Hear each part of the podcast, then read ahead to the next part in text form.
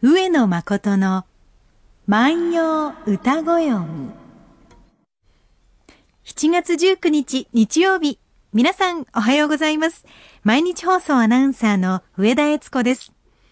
毎週日曜日のこの時間は皆さんと一緒に万葉の世界を楽しんでいきたいと思います。私たちに万葉時代のちょっぴりいい話を聞かせてくださいますのは、奈良大学教授の上野誠先生です。先生おはようございます。おはようございます。今日はある男性の方からいただきましたメールをまずご紹介したいと思います。ラジオネーム、日本のへそのごまさんという、おえーー45歳の会社員の方です。ありがとうございます。いつも昼休みに会社のパソコンで、ポッドキャストで聞いていますという。珍しい方なのかもしれません。ありがとうございます。えー典型的な理数系の私には縁のないものと思っていましたが、聞いてみるとハマってしまいました。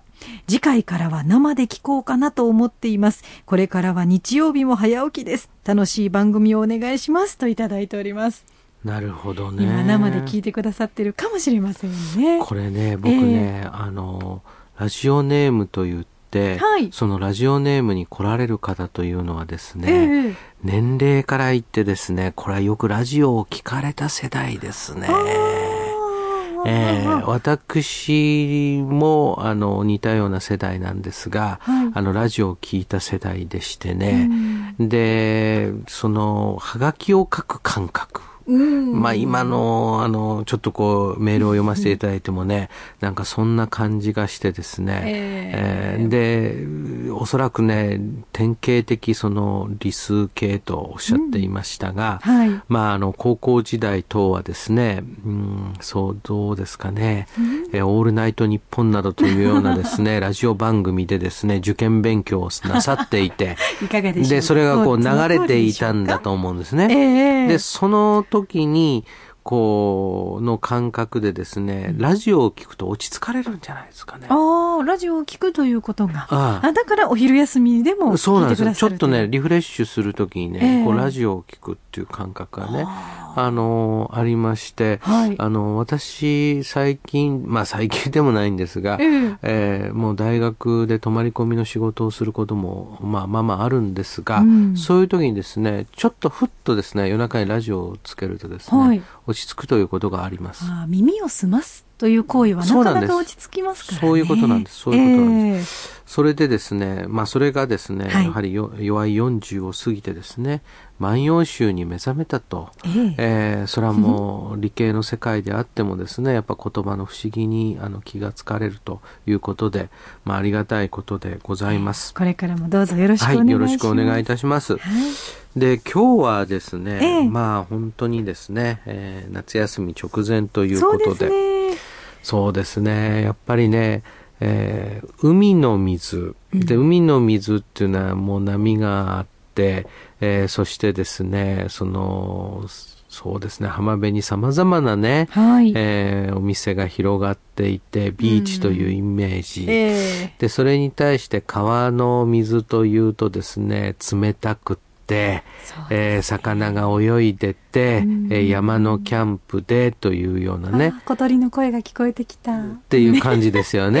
ええこれはもう両方良いわけで、う。うんそうですね。私などはですね、はい小さい時、そうですね、当時はやっぱり鮎とかね、そういうのをパッとこう取ってですね、自然にいたんですか？ええいて食べるなんてこともありましたし、はい。まあでも今ね、考えてみるとですね、うんまあ例えば吉野など行きましてもですね、はい本当にですね、あの、奥まで行かないとこうゆったりできるところがないと。いう感じはしますね私、あの、小学校の時の林間学校で、うん魚を掴むっていう体験をするために、はい先生が上流から、はい今から行くよって言って 魚を離してくれて、それを下流で掴むっていう経験を一回だけしました。でしょうね。なかなかでしょうね、自然にはできなくなってきましたからね。かつてはですね、ええまあその平城京の中にも様々なか川が流れていたのですが、はい。千鳥が通うですね、ええ川として非常に、まあ、よく歌はが歌われているのはですね、はい。えー、佐保川なんですね。で、これね、平城京の北側地域、平城京の北側地域の、そのですね、西地域が先と言います。ええ、東地域を佐保と言います。したがってですね、平城京の北側地域のさき佐保っていうのはセットの地域なんですね。うん、両方とも平城京の北側なんですけれども、はい、えー、片方が西で片方が東ということになるわけですが、ええ、その佐保にはですね、えー、大友家の家があったんですね。でその大友家の家も、これどうもですね、坂の上にあったみたいなんです。ほう。でですね、大友家の女性はみんなですね、えー、大友の家の大友家の女性という意味で、大友のイラツメと呼ばれるわけです。みんなそうなんですね。みんなそうなんです。ですから、上田家の女性は全員上田のイラツメと呼ばれるわけです。どっから呼ぶときちょっと呼びにくいですね。そうです。大友のイラツメと呼んじゃうと。そうするとですね、ええ声が何人かからして、いや、私の私のことってなりますので、ね、これ困るわけですよ。えー、で困るので、はい、あなたはね、大友家の中でも坂の上に住んでるんだから、坂の上のイラつめと読みましょうと。ね。えー、その様々になんかこう一つこうつけるわけですよね。それだとわかりやすいです、うん、だから大友のイラつめってのはみんな大友のイラつめなんですが、はい、えー、住んでる場所をつけてみたりですね、うん、まあ様々なことをこういう大イラつめと呼んだりですね。ちょっと大きい方ですか、えー、まあ、体じゃなくてですね、えー、まあ年齢とかそういうことになると思うんですが、大イラつめと呼んでみて、はいはい、まあ様々にこう、えー、呼び分けたりはするわけですが、ただしですね、女性の場合には本名は伝わらない。なぜかというと、本名を明かすのは旦那さんだけだと。いう習慣がありますので、ですからね、あの、平安時代まで、えー、若紫の巻をよく書いたところの藤原の式部家から出た女性が、えー、紫の式部ですし、はい、だから紫式部な紫、若紫をよく書いた式部ということですしね。あの、で、宮廷の中ではほとんどですね、えー、その一族から出ている人の中で一番高位高官の人の官職で呼ばれますから、清原家から出た小納言の、の、まあ、娘、小納言の家の女性ということで、聖小納言なるほど、ね、だから、聖小納言じゃないんですよ。聖小納言なんですよ。そうなんですか。そうなんです。あの、清少納言と読んだらもうこれは意味は分かってなくて、清の小納言なんです。清原家の小納言の娘さんぐらいなんですよね。そんなことは古典の先生は教えてくださいませんでした。そうです、そうですか。あのね、で、この歌の場合はね、はい、大友のイラつめというふうに書いているんですが、うん、えー、大友のイラつめの合わせる歌4首と書いてあるんですが、えー、この歌ちょっと読んでみましょうかね。はい。えー、千鳥なく佐保の為替のさざれ波、やむ時もなし我が行楽は。千鳥なく佐保の為替のさざれ波、やむ時もなし我が行楽は。ただしね、これね、大友のイラつめの合わする歌4首と書いてあって、はい、大友家の女性の中の誰かがわからないわけですよ。おそうですよね。それでは、この書き方では。そうすると困ると。うん、はい。で困るので、あの、左中にですね、ええ、これ多分ね、ああ、これひょっとすると1300年後にラジオ番組やるときに、迷ったらかわいそうだと。ややこしなったらあかんし。ややこしなったらあかんし、これちょっと、ちょっとつけといてあるわっていうので。考えてくれはったんですね。考えてくれたんですね。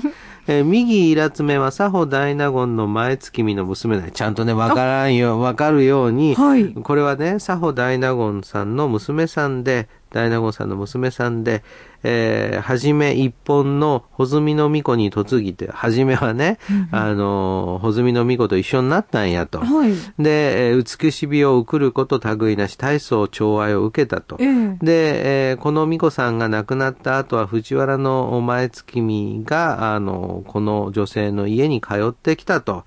で、えー、その、この人は坂の上の里に家を作ったと。えー、だから、から、あみんなはですね、坂の上のイラつめと言ったら、わざわざ中期を、ご丁寧に書いてくださ中。期をね、ちゃんとですね、あの、つけてくださいまして、はい。えー大変ありがたいことなんですね。うんでそうするとですね、これは、うーん、まあ、こういうふうに、こう、中期をつけてくれているということでございますので、えええーこれ、ありがたいことに、佐保大納言家の女性ということで、はい。えー大友の坂の上のイラツメという名称がここで確定するわけです。うんで、その女性の歌がどういう歌かというと、はい。えー千鳥なく、佐保の川瀬のさざれ波、やむ時もなしって言ってね、うんえーやむ時もないと、やむ時もないと、えー我が行楽は、私が恋しく思っているのは、私が恋しく思っているのは、というですね、はい。えーこういうふうにこう言ってるわけですね。